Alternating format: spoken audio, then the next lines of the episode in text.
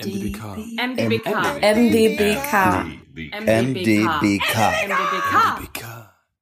MDBK Talk, der Podcast vom Museum der Bildenden Künste Leipzig. In der heutigen Folge hören Sie unser Interview mit Ulla Walter. Sie lebt und arbeitet seit fast 35 Jahren in einem Tanzsaal im Osten von Berlin, wo ich sie besuchen und mich umsehen durfte.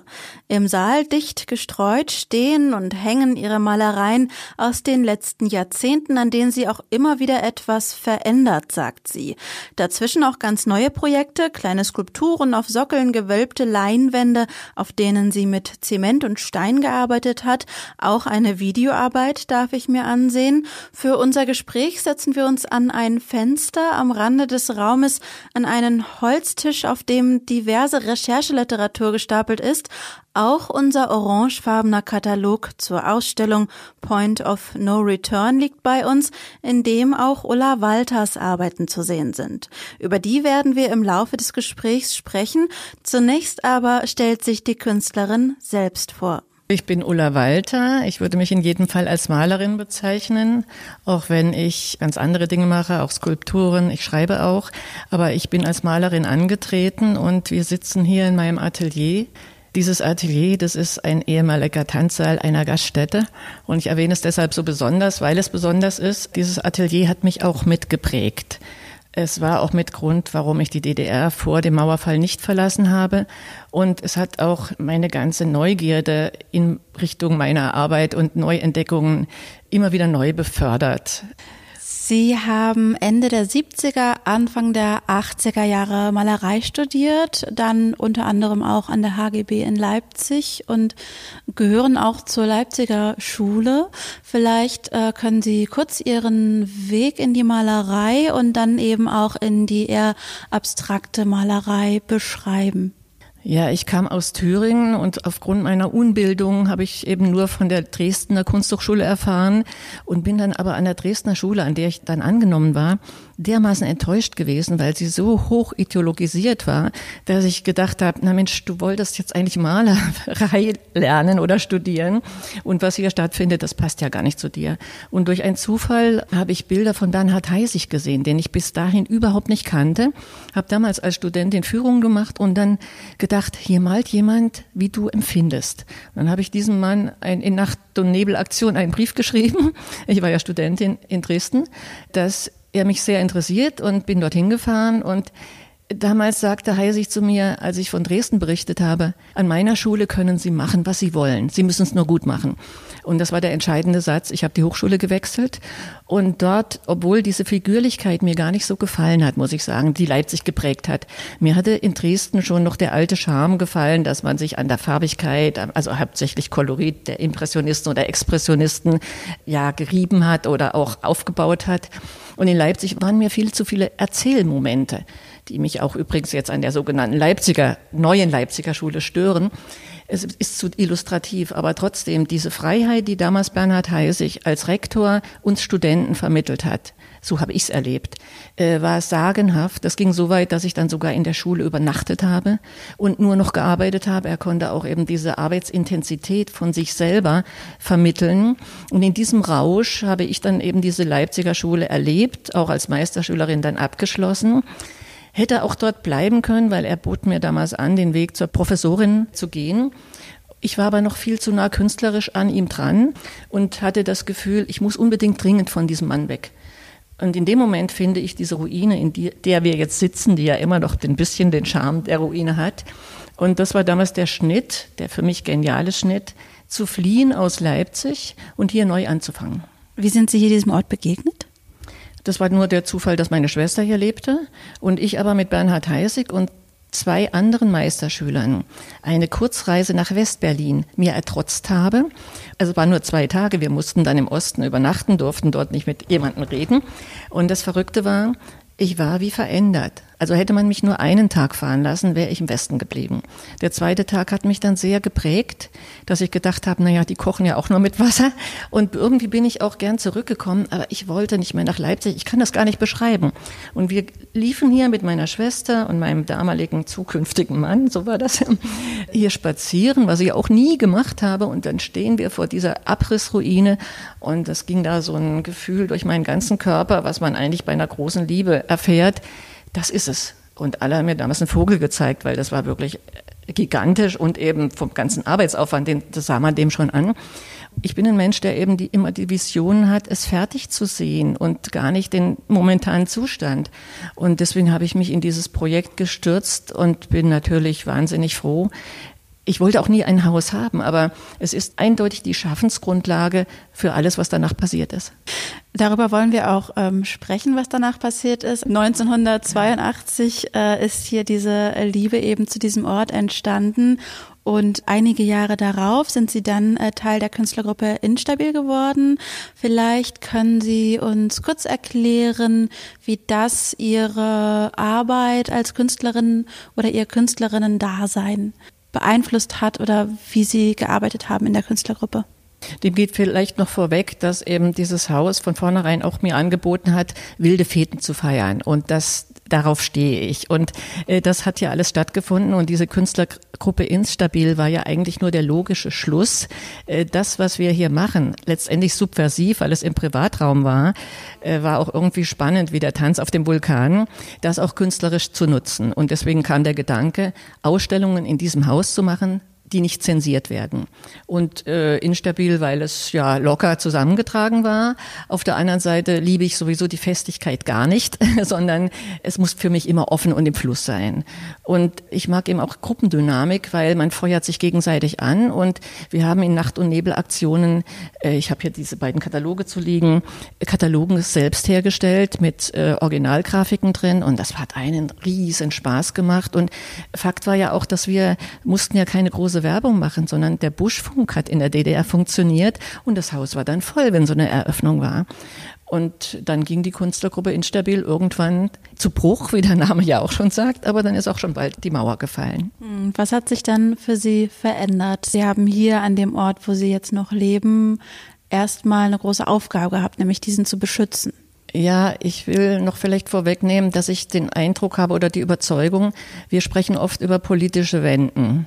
Aber eigentlich spielt sich ja ganz viel für uns privat ab. Es kann doch so äh, toben um uns herum. Wenn wir privat glücklich sind oder verliebt sind, ist das alles egal. Also kurz vor dem Mauerfall ist eben auch meine erste Ehe zerbrochen. Mein äh, Ex-Mann blieb im Westen. Ich wollte mich aber sowieso scheiden lassen. Das ist nicht das Thema, sondern weil wir ja auch über DDR reden. Die DDR hat es äh, den Menschen leicht gemacht, mit einem Schritt über die Grenze das Privatleben hinter sich zu lassen. Und das war natürlich eine wie eine offene ach, ich würde es nicht mal Wunde nennen, sondern etwas Ungeklärtes. Das, der war nicht tot, der war nicht, nicht mehr zu, äh, zu, zu sprechen, also sehr, sehr merkwürdig. Und äh, nun passierte aber unmittelbar nach der Wende, dass ich einen Mann kennenlernte aus Heidelberg. Also der eine ging in den Westen und der andere kam aus dem Westen und mich frisch verliebte, der auch gleich hier eingezogen ist. Und dadurch war jetzt erstmal rein vom Emotionalen alles wunderbar. Also riesen Euphorie und jetzt ist die Mauer gefallen und jetzt können wir loslegen. Also ich war in einem wunderbaren Glückszustand. Aber unmittelbar danach passierte es, dass durch das Gesetz des Einigungsvertrages, Rückgabe auf Entschädigung, ich auf einmal alles, was ich hier aufgebaut hatte, kam ins Wanken und rechtlich hatte ich überhaupt gar keine Chance. Also ich hätte um ein Haar dieses Haus, was ich dann auch ja gekauft habe, aber nicht ins Grundbuch kam, alles verloren. Ich hätte zu einem Zeitpunkt auf der Straße gestanden mit meinen Bildern und auch mit den ganzen Emotionen und Kraftakten, die ja in meiner äh, Erinnerung noch waren und auch in meinem Körper steckten, hätte ich dann auf der Straße gestanden, auch ohne auch nur eine Mark Entschädigung dafür zu bekommen. Und das war in dem Fall äh, wirklich ein Pech, die Alteigentümerin, die war nur ein einziges Jahr in den 50ern hier, ging in den Westen, wurde auch dort entschädigt, kam aber durch die deutsche Bürokratie noch 1960 ins Grundbuch, weil es ja damals noch keine Computer gab. Die haben gar nicht mitgekriegt, dass die im Westen war. Und das war der Punkt, man ist ja nur nach bundesdeutschem Gesetz Eigentümer, wenn man im Grundbuch steht. Und so hätte ich eben, wie gesagt, beinahe alles verloren, habe einen heißen Kampf gehabt, der mich wirklich ziemlich zu Boden gedrückt hat. Über vier Jahre, die ja entscheidend gewesen wären, auch für mich, dass ich mich westdeutschen Galerien vorstelle oder dass ich eben das, was ich geschaffen habe, äh, was ja sicherlich auch ein großes Kraftpotenzial hat, äh, jetzt endlich mal auf den Markt zu bringen. Und das ist eine Sache, die mich wirklich also schwer beschädigt hat. Und die hat nun eindeutig mit Politik zu tun. Und durch meinen Kampfesgeist, äh, also wirklich entschieden aufzutreten, äh, habe ich dann zumindest es geschafft, den Grund und Boden und ein Stück Land, äh, auf dem ich bin, zu behalten.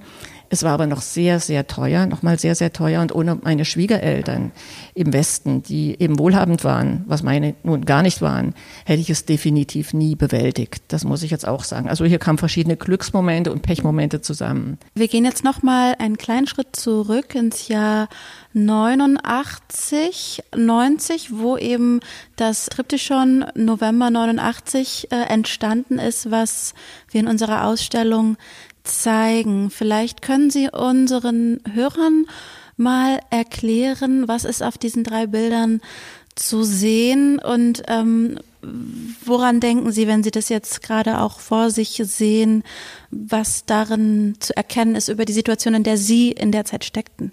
Also Bilder haben ja den Vorteil, dass sie in einem Bruchteil einer Sekunde alles wieder vorzaubern, was damit emotional verbunden war, als es entstanden ist. Und ich brauche hier nur ganz kurz den Blick hier jetzt drauf zu werfen. Ähm, es ist alles wieder da. Und hier kommt das nochmal, was ich vorhin schon mal angedeutet habe. Ich bin eine Malerin, die sehr gerne einmal mit dem gesteuerten Zufall arbeitet, aber auch mit der Zerstörung. Und dieses Bild ist tatsächlich im Moment des Mauerfalls entstanden, weil ich diese Energie nutzen wollte, die ja auch Fragezeichen zu mir gebracht hat und einfach aus mir herauslassen, was da in mir ist, was da brodelt. Ich habe das damals auch gerne als DDR-Expressionismus sowieso bezeichnet. Wir hatten ja eigentlich die beste Chance, mit unserer Expressivität äh, unseren Seelenzustand, unseren äh, überhaupt Gesinnungszustand auszudrücken, dieses Sprengen wollen dieser Starrheit, die uns umklammert hat. Und äh, mit nichts konnten wir das besser tun als mit unserem wilden Pinselstrich. So habe ich das jedenfalls empfunden. Ich wollte schon dieses Quirlige nennen, weil ich habe mir ja auch diesen DDR-Alltag äh, bunt gemacht. Der war für mich nicht so grau, sondern durch diese wilden Feste und so habe ich eben eine Dynamik immer gelebt und kann mich auch nicht nur negativ erinnern, hatte aber eben auch diesen Aufbruch in mir, weil ich zu denen gehört habe, die spürten, die DDR schafft's nicht mehr lange. Das war also schon ein bisschen angekündigt. Und zum anderen natürlich eine Wahnsinnsenergie und Neugierde gehabt, was passiert. Und genau diese Elemente habe ich genommen, um eine Zerstörung erstmal durchzuführen. Diese Bilder, die Sie hier sehen, das sind ja auch Spritzer, Farbspritzer oder scheinbar gar nicht direkt zusammengehöriges.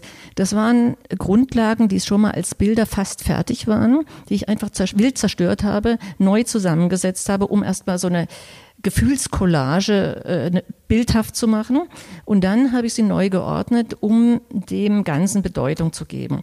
Neuerdings ist dieser silberfarbene Rahmen drum. Der soll es sogar in die Jetztzeit holen der soll diesen Eindruck vermitteln. Wir sitzen in einem hochmodernen Bürogebäude und gucken durch so ein Aluminiumfenster und sehen diesen Zustand des Mauerfalls, so in etwa. Es sind Figuren angedeutet, vielleicht sieht sie nicht jeder, aber eben auch fallende Rahmen. Aber diese eine Figur hier links, die hat was ganz Besonderes. Die ist aber natürlich entstanden, die habe ich gar nicht äh, bewusst hineingemalt so wie ich fast alles nicht bewusst hineinmale. Diese Assoziationen liebe ich eben. Und hier rechts vorne ist eine Figur, die durchs äh, naja, Imaginäre geht und sich noch gar nicht zuordnen kann, die auch gerne ich sein könnte, muss es aber nicht sein, aber äh, sie läuft ja in das Bild hinein, sie flieht nicht. Und mit dieser senkrechten oder sagen wir mal auch deutlichen äh, Charakterisierung habe ich mich auch sehr stark gefühlt. Zu dem Zeitpunkt wusste ich auch noch nicht, was das für Probleme mit dem Haus geben könnte, sondern ich bin mit einer wirklich echten Kraft in dieses Unternehmen Mauerfall hineingegangen. Wie hat sich nach dem Mauerfall, nachdem dieses Bild entstanden ist, wie hat sich Ihr Werk dann verändert? Wie haben Sie die Nachwendezeit künstlerisch erlebt?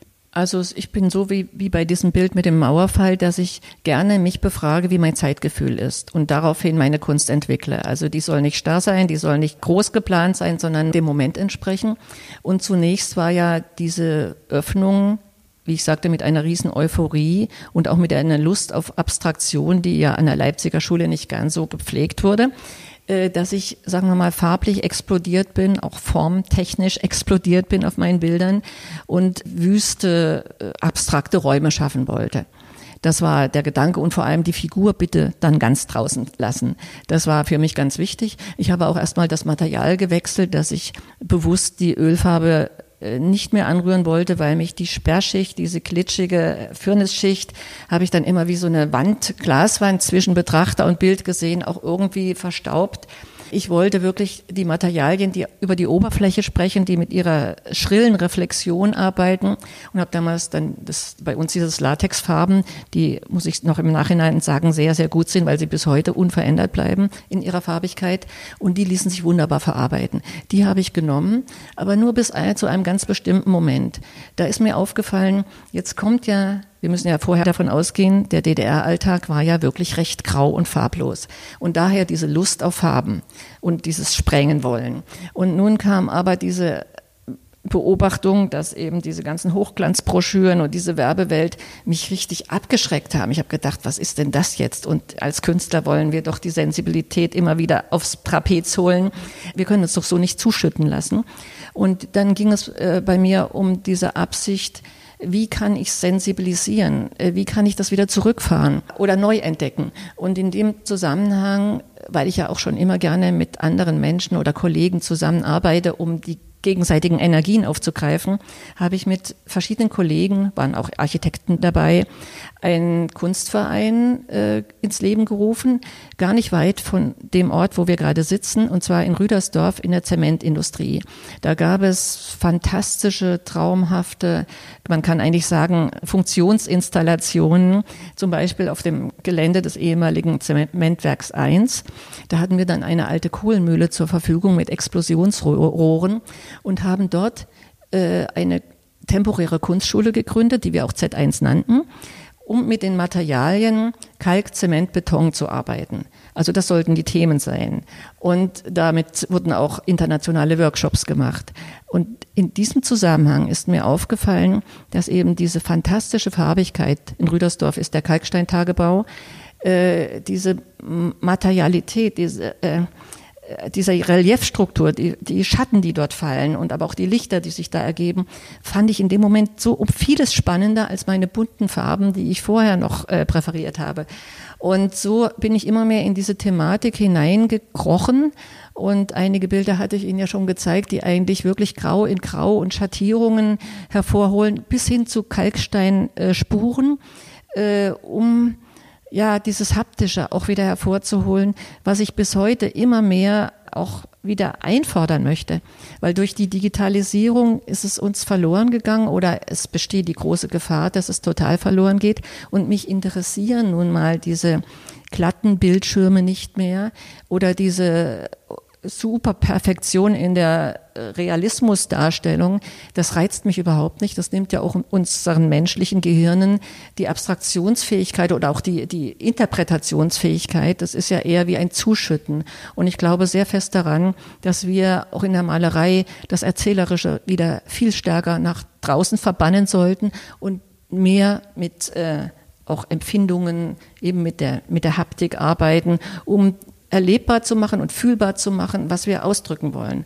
Und irgendwie bin ich ganz stolz darauf, dass meine Bilder, die in den letzten Jahren entstanden sind, nicht digitalisierbar sind, die eben nur vom Original wirklich leben. Ulla Walter war das in unserer dritten Folge MDBK Talk über Hoffnung in Zeiten des Umbruchs in den 80er und 90er Jahren, aber auch in unserer Gegenwart habe ich mit dem Maler Roger David Servais gesprochen. Das Gespräch hören Sie dann in der nächsten Folge. Informationen über unseren Podcast, Ausstellungen und Veranstaltungen im Museum der Bildenden Künste Leipzig finden Sie im Netz unter mdbk.de oder Sie folgen uns auf Facebook, Twitter oder Instagram. MDBK. MDBK. MDBK. MDBK. MDBK.